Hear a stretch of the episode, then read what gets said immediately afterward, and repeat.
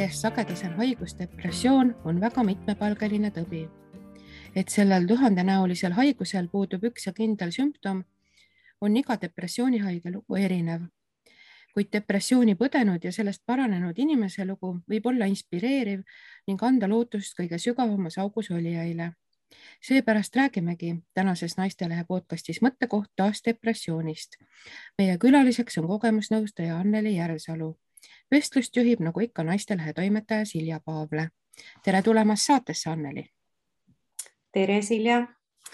Anneli, sina oled kogemusnõustaja, mis siis on ju, nagu me teame ja nagu me oleme siin saates ka korduvalt rääkinud, tähendab seda, et sul on endal ka kogemus depressiooniga. et äh, millal, äh, mitu aega tagasi see oli ja, ja, ja millal või kuidas üldse sa said aru, et midagi on sinuga valesti?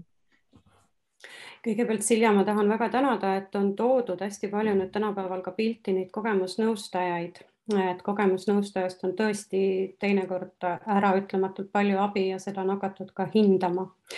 aga no minu depressioon, no mina põdesin seda nüüd tänaseks juba kuskil seitseteist aastat tagasi. et see oli kahe tuhandete esimesel poolel. Ja kuidas ma nagu aru sain, et minuga on midagi valesti, et see tuli nagu suht üleöö tuli minul see depressioon ja teadupärast depressioon ongi ju tegelikult on selline hiiliv, sihuke salakaval haigus. ja, ja sa kunagi ei tea, et kuna ta võib sul nüüd äh, välja lüüa, et äh, no minu depressioon, nagu ma ütlesin, tuli praktiliselt üleöö. Kogu minu maailma lõi sassi. ja see oli ikka, ikka, ikka väga-väga-väga raske ja, ja hiljem siis äh, lisandus sinna juurde veel, see oli kuskil nädala jooksul, mul lisandus sinna siis nii nagu ma ise ütlen, et ma sain nagu täiskompoti ehk siis äh, nii paanikaoot kui ärevushäired. ja, ja, ja siis hakkasin nagu natukene rohkem mõtlema, et midagi on nüüd minuga väga-väga-väga valesti sest et noh, olles muidu terve elu sihuke hästi rõõmsameelne, sihuke aktiivne suhtleja, siis mingi hetk ma tundsin, et äh, ma ei taha kedagi näha, ma ei taha tööle minna. ma püsisin püsti sellepärast, et ma teadsin, et lapsed tahavad süüa, lapsed olid siis väiksed. et äh, ma, ma nagu enam ei elanud, ma nagu eksisteerisin ja, ja mulle nagu tundus see kõik, et see oli nagu nii võõras äh, minu jaoks, sellepärast et äh, värvid nagu kadusid ära, et noh, seda on nagu väga keeruline seletada, et, et maailm muutus nagu aina hägusamaks ja hägusamaks ja hallimaks ja ja nii ta, nii ta mul hakkaski siis süvenema. ja et äh, kui ma nüüd täiesti tagasi olen mõelnud selle peale, et, et kuna ma siis aru sain, et ma kiiresti nagu abi vajan, on muidugi see, et äh, ma kõigepealt rääkisin oma abikaasale, et tema oli siis see aeg kaugtööl, et me noh, enamasti kahe tuhandete alguses väga paljud läksid välismaale tööle ja ja, ja siis äh, minu kõned talle muutusid aina närvilisemaks, aina kurjemaks äh,. Ma olin kogu aeg kindel, et äh, hoopis tema on süüdi, on ju, et, äh, et, et mina pean üksi olema, ma hakkasin nagu otsima süüdlasi. et äh, nagu ise mitte nagu tunnistada, et minul on viga, et noh, inimene ei taha teadupärast endale väga tunnistada seda, et ta on katki ja, ja, ja siis need telefonide, telefonikõnedes, siis ta nagu küsiski mu käest ükskord, et kas minuga on kõik hästi.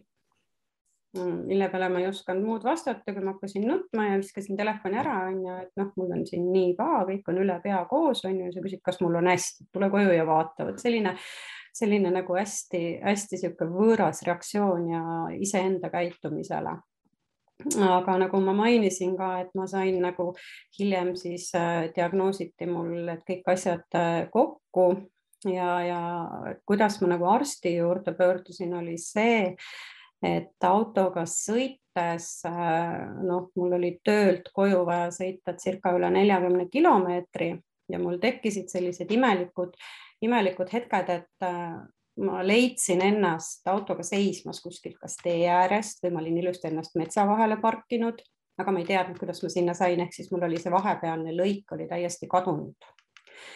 Ja siis mul hakkas hirm just äh, nimelt selle ees, et, et ma ei, ma ei, ma ei saanud enam aru, ma ei mäletanud, kuidas ma olin sinna punktist A punkti B jõudnud, mis seal vahepeal oli juhtunud, et et kas ma olen äkki mingi avariiga hakkama saanud või mingit sellist asja, vot siis mul nagu ehmatas ja, ja siis ma pöördusin perearsti poole. ja perearst, tohutult tore inimene, mul on väga vedanud temaga, rääkisin temale jutud ära ja, ja tema ütles mulle, et ta andis mulle testid, tähendab kõigepealt, ma tegin päris mitu testi ära, kahe tuhandetel olid ju kõik paberi peal, et, et siis ma neid lahendasin, viisin talle tagasi ja, ja siis ta vaatas neid, ütles, et tüdruk, sul on depressioon. noh, aga depressioon ei ole ju tegelikult meil ju väga vana haigus et, et ka kahe tuhandete alguses seda nimetati ju pigem on ju noh, moehaigus või et seda ei võetud nagu tõsiselt, sest et noh, väga vähe oli seda diagnoositud, et öö, otseselt niimoodi aga räägitud, et siis ma olingi nagu ka et segaduses, et oot, et mis asja, et depressioon, et see on ju nagu moehaigus on ju, et ei, et, mul ei ole depressioon, et mul, mul on lihtsalt, ma olen väsinud või et, et äkki on ikka midagi muud viga ja, ja siis tänu tema niisugusele põhjalikule seletusele, noh, selle haiguse kulgu nagu arvesse võttes ja ta rääkis mulle hästi detailselt ära, mis see endast kujutab, et äh, siis, siis ma nagu hakkasin ka nagu ise, ise nagu uskuma, on ju, et jah, et, et see ongi haigus, et see ei ole lihtsalt äh, mingi sõnakõlks, et näed, et inimene on nüüd natukene rikkis või katki. et, äh, et, et siis see on nagu lihtsalt mingi iseloomuomadus või mingi selline asi, aga et see on diagnoositav haigus, depressioon. et, et see oli mulle ka see päris suur üllatus, et, et tal ongi tegelikult haigus taga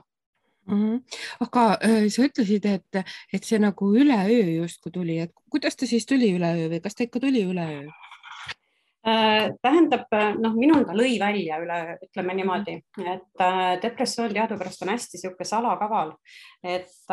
tagantjärgi mõeldes, et eks mul oli juba ka varasemalt oli neid depressiooni märke. et tulles siis noh, depressiooni alged ju saavad ju meil juba päris lapsepõlves tegelikult, et päris ka väiksed lapsed on ju, koolieelikud, lasteaialapsed võivad põdeda depressiooni ilma, et nad seda ise teaksid ja et ka vanemad seda teaksid. et äh, eks see elu oli nagu ta oli ja eks ta oli minus olemas pikalt juba, aga lihtsalt äh, siis, kui ta mul nagu välja tuli, et siis oli mul nagu elus niisugune päris niisugune noh, ütleme niisugune traumaatiline kogemus, mis siis nagu lõpuks äh, võimendas selle haiguse nagu äh,, oli nagu viimane piisk ehk siis see krõks käis ära, et seda kõike oli tegelikult minu sees juba varem niivõrd palju, aga vot, vot see väike elusituatsioon, mis mul see hetk oli, see nagu lõi nagu selle täiesti välja, et ütleme niimoodi, et pott sai pilgeni täis ja lõi kaane mhm. pealt ära mm. -hmm aga see, et äh, see nii-öelda kogu kompott korraga, paanikahäire ja ärevushäire, et, et äh, miks või, või kuidas need tulid, kuidas need avaldasid, avaldusid? Äh, nendega oli niimoodi, et noh, et depressiooniga ja nende paanikahoogude kõikidega, et, et minu esimene, esimene kõige suurem asi, noh, tervisega, mis mul nagu oli ja, ja vaimselt, ma ei tahtnud hommikuti ärgata. mul tekkis äh, hommikul ärkamise eest mul juba õhtul enne magama minekut tekkis mul paanika, hoog, et issand, et ma pean ju hommikul ärkama. ja see kordub kõik uuesti et, äh, et, et see, see ringratas, mille sees ma olin, et kui ma olin õhtuks nagu suutnud natukene nii-öelda juba nagu aktseptida seda olukorda, respekteerida ennast, et ma olin juba natukene maha rahunenud, aga siis kui tuli nagu uneaeg, siis mul tuli paanika peale, et aga ma ju ärkan hommikul uuesti ülesse. ja siis hakkab see kõik otsast peale, et mul tekkis selline paanika, südame kloppimine, ärevus, kõik noh, sellised asjad. ma, ma ei julgenud magama jääda sellepärast, et ma kartsin üles ärgata ja, ja siis teine asi, ma hakkasin tohutult kartma rahvarohkeid kohti. ma ei suutnud külastada ühtegi kaubanduskeskust, ühtegi poodi, ma ei julgenud suhelda oma lähedastega, noh, ma räägin siis oma ema ja, ja õed ja vennad, et, et, et et see oligi nagu niimoodi, et juba näiteks poodi minek, see tekitas minus sellist ärevust, et ma sõna otseses mõttes istusin autos ja, ja mul äh, käed värisesid, hambad lagisesid, äh, süda peksis. et ma lihtsalt ei olnud võimeline nagu sealt välja minema ja, ja aga, aga siis noh, abikaasaga koos, kui ta kodus oli et siis ma üritasin nagu ise alguses, et noh, et noh, ma olen ikkagi kõva Eesti naine, on ju, maanaine, et, et meil ju eestlastel ei ole ju selliseid asju, on ju, et ma saan ise hakkama aga siis, kui ma temaga kuskile suurde poodi pidin minema, siis kui me sealt tagasi tulime, siis tema käsi oli ikka päris korralikult minu küünejälgi täis, sest et ma lihtsalt nii-öelda nagu klammerdusin tema külge, aga ega ma seda hetke, kuidas me seal ära käisime, seda ma ei mäletanud pärast mm. -hmm. ma mhm. teadsin seda hirmu sinna poodi sisse minekuga ja, ja, ja siis, kui me juba kodus olime mm. -hmm. et see oli päris, päris must periood mm. -hmm. aga kas sa nagu tead ka või oskasid sa kuidagi seletada, et mida või miks sa kardad või see oligi selline abstraktne hirm? ja äh, see ongi nagu niimoodi, et, et äh, tekkis nagu selline, selline hirm, et nüüd no minul oli nagu konkreetselt selline hirm, et kõik vaatavad mind ja kõik näitavad mulle näpuga, et ma olen nüüd natukene mitte päris korras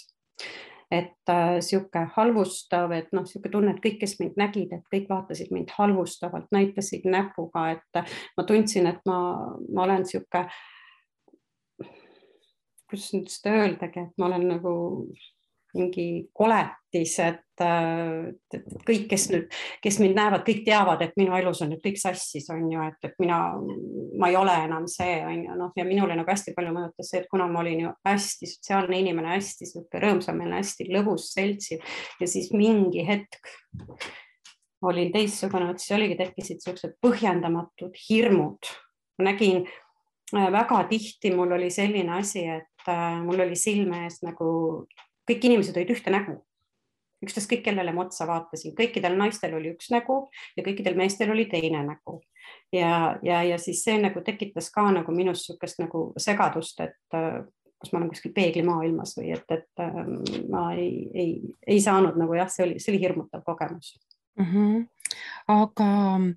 kas see võis olla siis nagu tuleneda natukene sellest nii-öelda häbimärgistamise teemast on ju, et sulle tundus, et, et sind vaadatakse ja siis hakatakse kohe arvama, et see ei ole justkui enam täisväärtuslik? ja täpselt, sest et nagu ma ütlesin, on ju, et äh, seitseteist aastat tagasi olin siis äh, kolmekümnendates ja ka mina olen ju kasvanud üles äh, ju ikkagist nõukogude ajast ja, ja üheksakümnendatel, kus siis nagu ma alguses juba ütlesin ka, et, et depressiooni ei peetud haiguseks, et see oli nii-öelda nagu uus moerõõgatus, et, et äh, keegi nagu noh, ei teadnud seda. Mm, -hmm. et, äh, et mis nagu on. Ja, ja eks, eks see oligi niimoodi, et kuna ma arvasingi, on ju, et noh, et ma, ma nüüd olengi nii-öelda nagu segane, on ju, et siis kõik näevadki seda, et ma olen segane, et mitte, et ma olen haige, aga et, et kõik näevad, et ma olen segane. Mm. -hmm ja, ja, aga millised olid esimesed sammud, mis sa nagu tegid ravi saamiseks, et kas sellest, kui sa käisid perearsti juures, piisas, et ravi hakata saama või, või et kuidas, kuidas see teekond sul oli? siit me jah, hüppasime juba kiirelt üle, et jah, et, minu perearst oli see, kes siis minuga nagu hästi palju tegi tööd. Et äh, mul, ma ei mäleta seda hetke siiamaani, millest me rääkisime, aga ma mäletan, et ma läksin tema kabinetti nende, enne nende testide tegemist ja, ja ta lihtsalt vaatas mind, noh, ta on terve pika elu olnud minu perearst on ju, küsis mu käest, et Anneli, et kas sul on kõik hästi. ja selle peale ma hakkasin lihtsalt nutma ja, ja siis äh, ta palus äh, sellel õel Äh, siis perearsti õde seal kabinetis ütles, et ole hea, et mine keeda meile teed, aga võta rahulikult. ja, ja siis ta saatis selle õe sealt välja ja ta lihtsalt tuli nagu oma laua tagant oma tooliga, istus minu vastu, pani mulle käe põlve peale, ütles, et räägi, mis juhtus. ja, ja ega ma nagu sellest jutuajamisest nagu midagi muud ei mäleta kui see, et ma tohutult nutsin. ma lasin nagu nii-öelda, ma rääkisin absoluutselt kõik ära aga detailidest, kuidas, mis järjekorras, mismoodi, et äh, see on nagu selles suhtes nagu niisugune nagu tühi auk, aga ma sain ennast tühjaks rääkida. ja, ja siis, kui ma need testid olin ära teinud, sama õhtu ta palus mul kohe need ära teha, et äh, neid tuleb hästi kiirelt ja ausalt vastata ja siis, kui ma tagasi läksin, äh, praktiliselt järgmine päev kohe ta võttis mu uuesti vastu ja, ja siis ta vaataski need ära ja ütles, et, et siin ei ole midagi, et, et sul on päris korralik depressioon ja, ja sa oled juba saanud endale külge nii paanikaud kui ärevushäired. et äh, siin nüüd ongi, et äh, siin enam nii-öelda hea sõnaga ei aita, et äh, ta kirjutas mulle välja antidepressandid ja sinna juurde ka veel lisaks rahustid mm. -hmm. kui kaua sa ja. neid võtsid, kui kaua taastumiseks läks sul?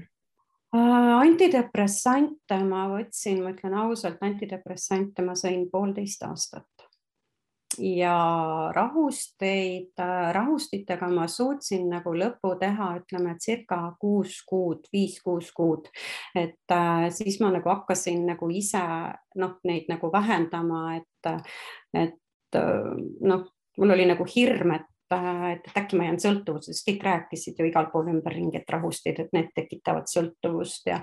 ja, ja siis iseendale nagu veel selline tõestus ka on ju, et ma pean sellest üle saama, on ju, et, et ma ei saa terve elu jääda rohtude peale niimoodi. ja, ja siis mul õnnestus jah, neid Äh, reaalseid rahustitablette, mida ma alguses võtsin isegi kuni kolm tükki päevas. et ma suutsin neid niimoodi nii palju vähendada, et, et lõpuks äh, oligi nii, et kui ma antidepressante jah, raviplaani järgi ma võtsin ilusti poolteist, kaheksateist kuud võtsin järjest, täpselt nii nagu ta ette kirjutas, vahepeal muidugi arst, perearsti juures hästi tihedad visiidid on ju, uued jutud, uued rääkimised, raviplaani ümbervaatamine Äh, siis äh, vajadusel ka nende antidepressantide äh, vahetamine, siis grammide võrra jälle kahekümnese pealt kümnese peale, et, et niimoodi ta läks, et ja ma kujutan ette, kui ma ei oleks see hetk neid ravimeid tarbinud, et siis ma kindlasti ei oleks seda üle ise elanud, et see oli, see oli väga väga oluline protsess, et mul oli selline perearst, kes hakkas mind ravima ja mm -hmm. ma mhm. võtsin selle ravi vastu mm. -hmm. aga kas äh, sinu puhul piisas ainult äh, tabletiravist või sa tarvitasid veel äh, mingit terapeutide tuge või, või psühholoogi või kedagi? Minul nagu vedas, sest et minu perearst oli mulle nagu ka psühholoog mm. -hmm. et äh, selles suhtes mul nagu on temaga nagu hästi vedanud, et alati, kui ma läksin tema juurde nagu rääkima sellest või uut raviplaani vaatama, siis alati meie need äh, vastuvõtted ta panigi alati endale viimaseks ajaks ja siis meil oli kuskil tund, vahest isegi poolteist tundi, ta lihtsalt rääkis minuga mm. -hmm. aga hästi palju muidugi kogu selle, kogu selle jama juures nagu nüüd praegult öelda, et ta tegelikult on üks suur jama sinu elus, et, et oli mulle ka toeks minu abikaasa mm. -hmm. et äh, tema oli väga oluline tugi minu kõrval mm. -hmm. kuidas see periood üldse mõjutas sinu igapäevast elu, tööelu, pereelu? Äh, tööl ma praktiliselt ja ma käisin aga ma nii-öelda, ma olin nagu robot, ma läksin, ma tegin oma töö ära, kuigi minu töö on olnud kogu aeg nii-öelda nagu inimestega suhtlemine ja et ta ei ole niisugune nagu liinitöö, et äh, ma ei tea, kuidas ma selle töö ära tegin. aga et äh, noh, mis nagu võib-olla oli nagu abiks, oli see, et, et kui mul see depressioon välja lõi, et, et see hetk mul just nagu oli paar päeva enne seda alanud äh, neljanädalane puhkus et et, et selleks ajaks juba, kui ma uuesti nagu tööle läksin, ma olin juba jõudnud äh, circa ütleme, et kahe-kolme nädala jooksul ma olin juba jõudnud otsapidi arsti juurde, ma olin saanud ravimid peale ja et, äh, et need rahustid ja asjad, et, et ma ikkagi suutsin kuidagi nagu selle töö ära teha. aga pereelu äh, no mina võin öelda, et võib-olla mind nagu natukene selles suhtes mõjutas ta nagu positiivselt, et mul abikaasa tuli koju, ta tuli Eestisse ära tagasi Äh, ta jäi nagu minu kõrvale. et, et sellest oli nagu hästi palju abi, et meil oli see aeg ka neli last. ja alustasime just ka nii-öelda uue täiesti nullist nagu oma kodu ehitamist. et äh, siis ma olin nagu üksi suured projektid, ehitajate otsimine, asjade tegemine nelja lapsega, koolid, lasteaiad et, et, et kõige suurem jah, tugi oli see, et abikaasa praktiliselt ise ütles, et ta nägi, et ta peab olema see, minu kõrval mm. -hmm. ehk siis muidugi materiaalselt elu läks natukene kehvemaks. aga vot, et siin tuli välja, et tervis on ikkagist number üks esikohal mm. -hmm. et lähedal, lähedaste toetus depressioonist terveks saamisel on ikka nagu hindamatu väärtusega on hindamatu väärtusega, aga seda on ka sel juhul ainult niimoodi, et äh, kui sa ise, kui sa tunned, et sul on depressioon, et sa seletad oma selle tunded, oma olemuse, et sa seletad selle teisele poolele lahti, et sa ei karda nagu öelda, et kuule, et ma ei julge välja minna, on ju, et äh, miks sa ei julge välja minna, kõik vaatavad mind. Ei, nad ei vaata sind, on ju, et ma tulen sinuga kaasa, ma olen sulle toeks kui ma ema või vanaemaga, noh, nende, nemad olid ju ka ju selle nõukaajaga on ju, et kui ma ütlesin depressioon on ju, siis et oota, mis asi see on, on ju, et ah, see on mingi jama asi, et ma nagu oma lihastelt äh, sugulastelt nagu noh, ema poole pöörduda niimoodi, et neilt ma nagu abi ei saanud, sest et nemad isegi teadnud, mis tähendab vanaema ütles kohe, et, et oh jumal, me siin sõja üle elanud ja meil on siin kõiki asju, on ju, et kui me kõik oleksime depressioonis, siis me ei oleks siiamaani tulnud, et nemad nagu ei tunnistanud seda haigust, sest no, ei ole nagu ka, ei süüdista kedagi, sellepärast et siis ei teatud sellest nii palju, kui tänapäeval teatakse mm. -hmm. aga armastava inimese, usaldusväärse inimese kõrvalolek, kes, kes suudab, suudab nagu sind kuulata ta ei kuule sind, aga ta kuulab ära su ja, ja et, et sul peab olema nagu seda julgust seda ka nagu seletada ilma, et sul tekib hirm, et näed, et nüüd ta mõtleb, et ma olen hull mm. -hmm. et äh, see on nagu ülioluline just, et leida enda kõrvale usaldusväärne inimene, kes äh, tõesti usub sind see hetk, et noh, minul oli selleks abikaasa, kellel on sõber, kolleeg, õde, vend, lapsed, kes, kes iganes, aga see on nagu tohutult oluline, et, et kui sul on see kõrval, no minul oli ta ju see depressioon ikka nii raskelt, et mul pidigi olema kakskümmend neli seitse nii-öelda nagu tugi kõrvale, et mm, -hmm. et hommikul, kui ma ärkasin, et mul oli kohe, et keegi nagu rahustab mind ja ütleb, et kõik on hästi, see läheb mööda. et ma ei kujuta ette, kui ma oleks see hetk üksi olnud, et, et siis mm -hmm. oleks väga valus olnud kas selles raskes seisus sa oskasid ise ka kuidagi enda eest hoolitseda või, või sa ise nagu pigem ei osanud? Äh, ma unustasin ära söömise. et, et, et see on nüüd küll, et depressiooni noh, nagu ongi, et tal on ju sada nägu, et kes hakkab nagu depressiooniperioodil nagu ohjeldamatult sööma, näksima, sellist asja, siis minul oli vastupidi, et mina unustasin söömise ja ütleme, et Äh, vähem kui kuu, no ütleme kuskil kakskümmend viis päeva, nii et kuut aega täis ei olnud, ma olin oma kaalust kaotanud üksteist kilo mm. -hmm. ja, ja aga ise ma nagu ei pannud tähele seda, sest et noh, hommikul jõid ikka kohvi ja toimetasid lastega seal ja, ja tegid onju, et, et ma nagu ise ei märganud seda, et ma ei söö et teised kõik tegevused on ju noh, enese eest hoolitsemine, et kui ma ikka tööle läksin, siis ma ikka tegin meigi ja tegin soengu, et need kõik käisid kuidagi nii-öelda nagu lihasmälu järgi. aga põhiline, mis mul pidi olema, oli must kohvi ja, ja kui ma selle kohvi olin ära joonud, ega kui ma õhtul magama läksin, ega ma ei teadnud, kas mul on kõht tühi, kas ma olen söönud või ei ole, aga siis jälle müts maha minu kallis abikaasa on ju, kes äh, vaatas mind, ütles, et kuule, et, et sa pead sööma hakkama, siis ma mõtlesin, et ma ju söön, on ju.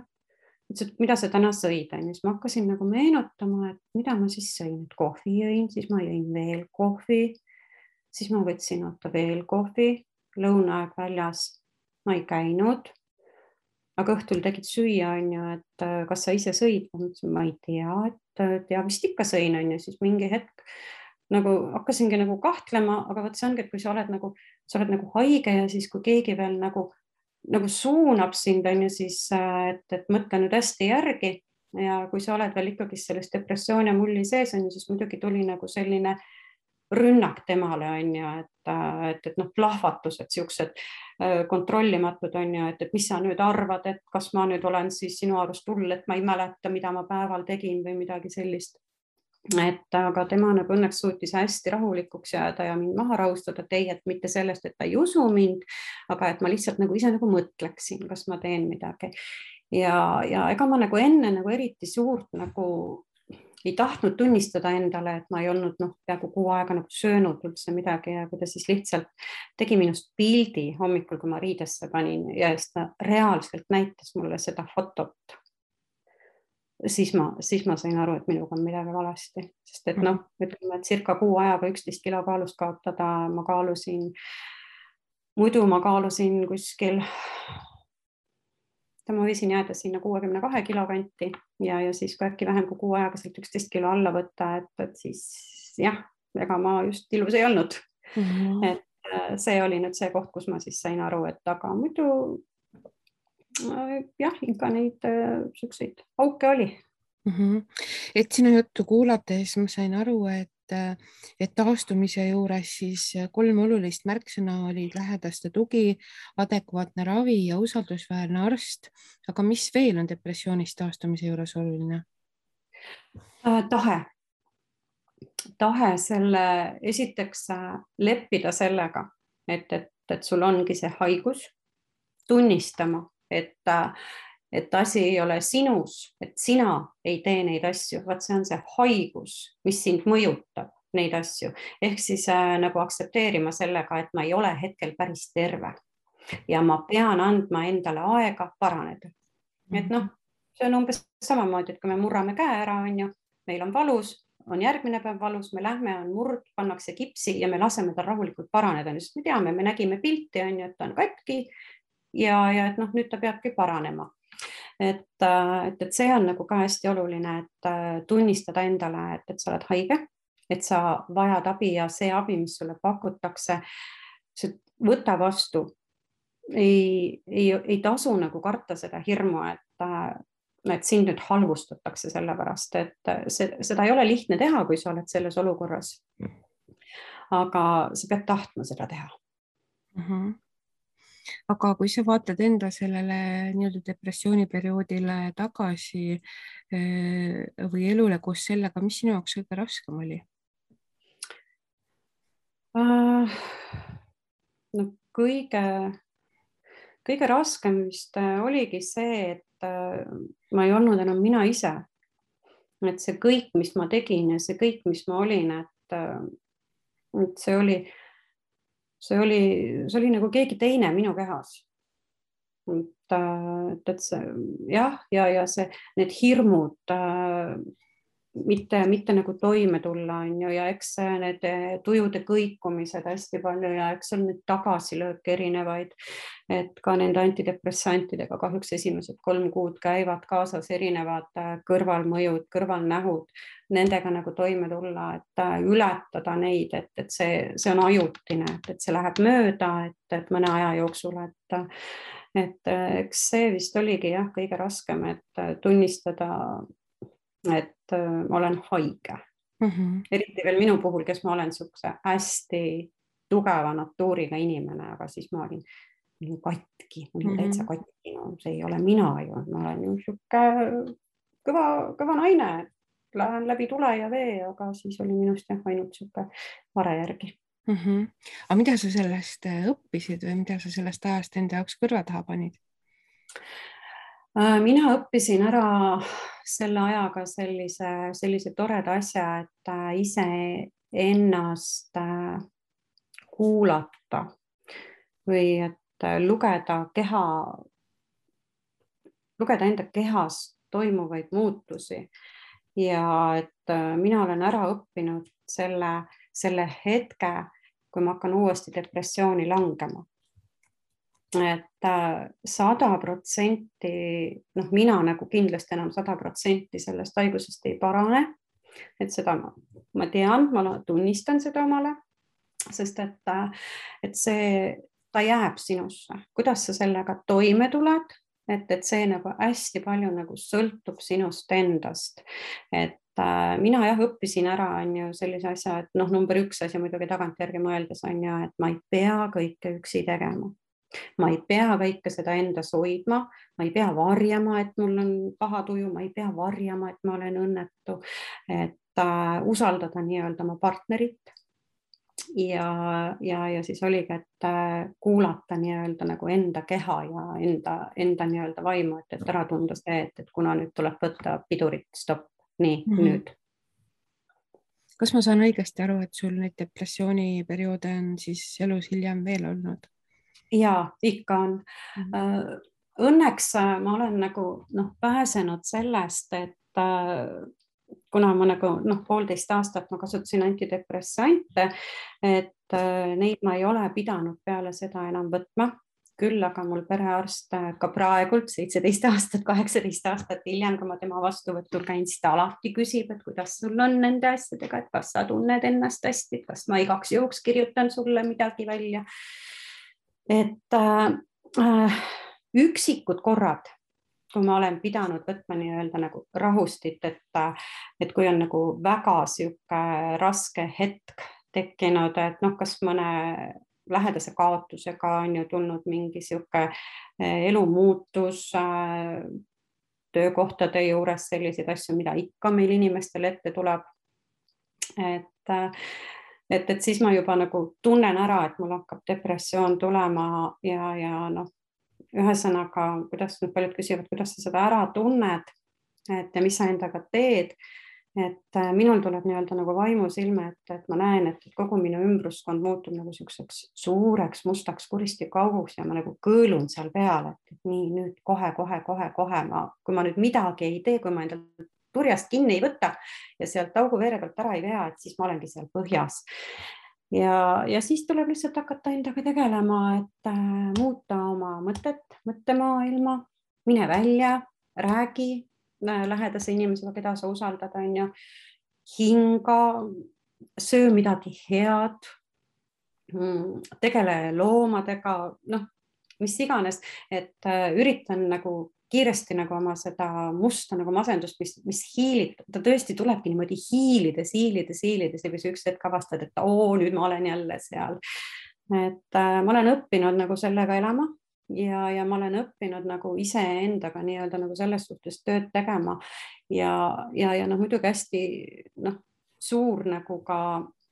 turvatunne on see, et, et ma tean, et kui mul nüüd peakski see nagu väga sügavalt uuesti tagasi tulema, et, et, et siis ma ei ole üksi, minu abikaasa on jätkuvalt minu kõrval kõik need aastad olnud, minu perearst on ju, et ma võin nagu iga hetk tema poole pöörduda, ma olen hästi palju tänaseks juba oma täiskasvanud lastele rääkinud sellest äh, depressioonist, sellest haigusest, sellest haiguse kulust, sest et nemad olid ju väiksed, ega nemad ei saanud aru, et noh, emme on, aga et nagu ei ole ka, et, et noh, midagi on teistmoodi. et, äh, et, et selles suhtes mul on nagu päris tugev nii-öelda nagu võrgustik ümberringi, et kelle poole ma võin kohe pöörduda, aga noh, kindlasti ei tohi jääda nagu hetkekski, kui sa tunned, et hakkab olema, sa ei tohi jääda üksi mm. -hmm aga miks sa otsustasid äh, lisaks sellele, et sa endaga pead ju toime tulema, veel ka teisi aitama hakata, miks sa õppisid kogemusnõustajaks? Äh, eks see kogemusnõustamise teema, et, et see oligi, et ma sain nagu selle lükke oma perearstilt sest et noh, ma olen talle nagu siiani nagu tohutult tänulik, et ta minuga nii palju vaeva nägi. ta ei suunanud mind, ta küsis mul küll jah, et, kas sa tahad psühholoogi või psühhiaatri juurde minna, aga noh, see, et ka on ju, et issand, ma ei ole hull ju, mis asja, ma ei lähe, et, hullud käivad seal on ju. et äh, ja, ja siis ta nagu ise nagu tõi mu nagu sellest välja ja, ja kui ma olin nüüd nagu sellest, äh, ega ma siis kohe ei tahtnud nõustajaks minna, et ei kaugel sellest, et see nõustaja mõte tekkis mul kuskil kümme, kaheksa aastat tagasi. et äh, nähes, kui palju on tegelikult ümberringi inimesi, mm, kellel tegelikult on depressioon, kas siis diagnoositud või diagnoosimata depressioon, et ma oskan juba nii-öelda näha nagu inimeste puhul, kellega ma olen rohkem koos kui ütleme, et ühe päeva, et kas oma kolleegide seas, oma tuttavate seas, et, et kui ma näen nagu sellist asja, et, et siis ongi, et osata ja julgustada inimesi äh, suunata, et nad ei pea olema see hetk üksi ja see on täiesti, see on täitsa tavaline haigus nagu hambavalu, käeluu murd, lihtsalt ta ei paista nagu nii-öelda füüsiliselt äh, kohe välja. äh, et sellele on ravi, seda on võimalik ravida, seda on võimalik kontrolli all hoida ja sellega on võimalik väga hästi, väga õnnelikult elada ja, ja kogemus nõustaja puhul just ongi, et kuna ma olen ise nagu selle hästi raskelt äh, läbi elanud,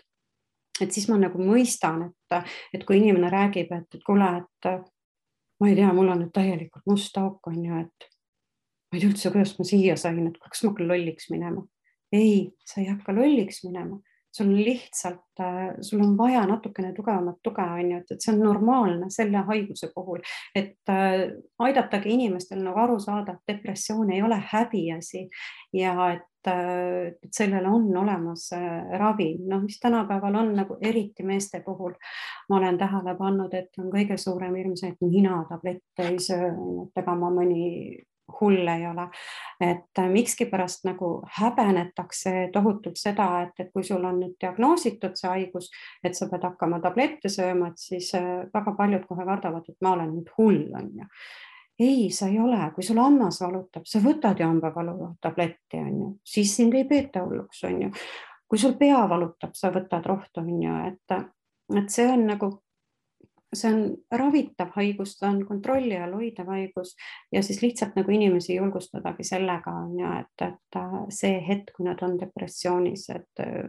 nad ei ole nagu, et see on haigus, mis neid selliseks teeb, mitte et nad mm. Aga mida sa soovitad neile, kes praegu on võib-olla täpselt sellises seisus, et, et nad täpselt ei tea, mis nendega toimub, millest alustada abi otsimise teed okay.? kindlasti võib alustada abi kõigepealt sellest, et äh, leia inimene enda lähedalt, proovi talle rääkida. Äh, julgelt räägi oma hirmud ära, kui sa ei julge rääkida, pane enda hirmud paberile, mida sa täna näiteks kardad või et mida sa teha ei taha, et tuleta meelde, noh, et, et mida sa, mis sulle varem meeldis, aga nüüd ei meeldi, huvitav, miks ta sulle enam ei meeldi, on ju, et ütleme, et kunagi mulle meeldis jalutada, aga nüüd ma ei taha isegi toast välja minna, on ju. no see on juba esimene suur märk, on ju. ja kui sa proovi nagu, kui sa oled nagu rutiinis sees, proovi muuta oma päevakava. Muuda natuke, kas oma toitumist, on ju, kas oma mingit tegevust, on ju, vaheta, ma ei tea, tõsta mööbel teistpidi või, või too nagu niisugust nagu kerget, kerget muutust oma ellu. Ja, ja kui sa ikka nagu tunned, et ei, et sul ikkagist löövad lained üle pea kokku, siis inimesed, palun, perearstid on meil tänapäeval nii hästi välja koolitatud, minge oma probleemiga, laske teha testid, uurige neid asju ja kui nad diagnoosivad teil selle depressiooni, uskuge, see on täitsa tavaline haigus, et, et see on ravitav, et äh, ei ole häbiasi mm -hmm. abi küsida millised üldse on su soovitused vaimse tervise hoidmiseks? vaimne tervis on täna nüüd rääkides kõik see,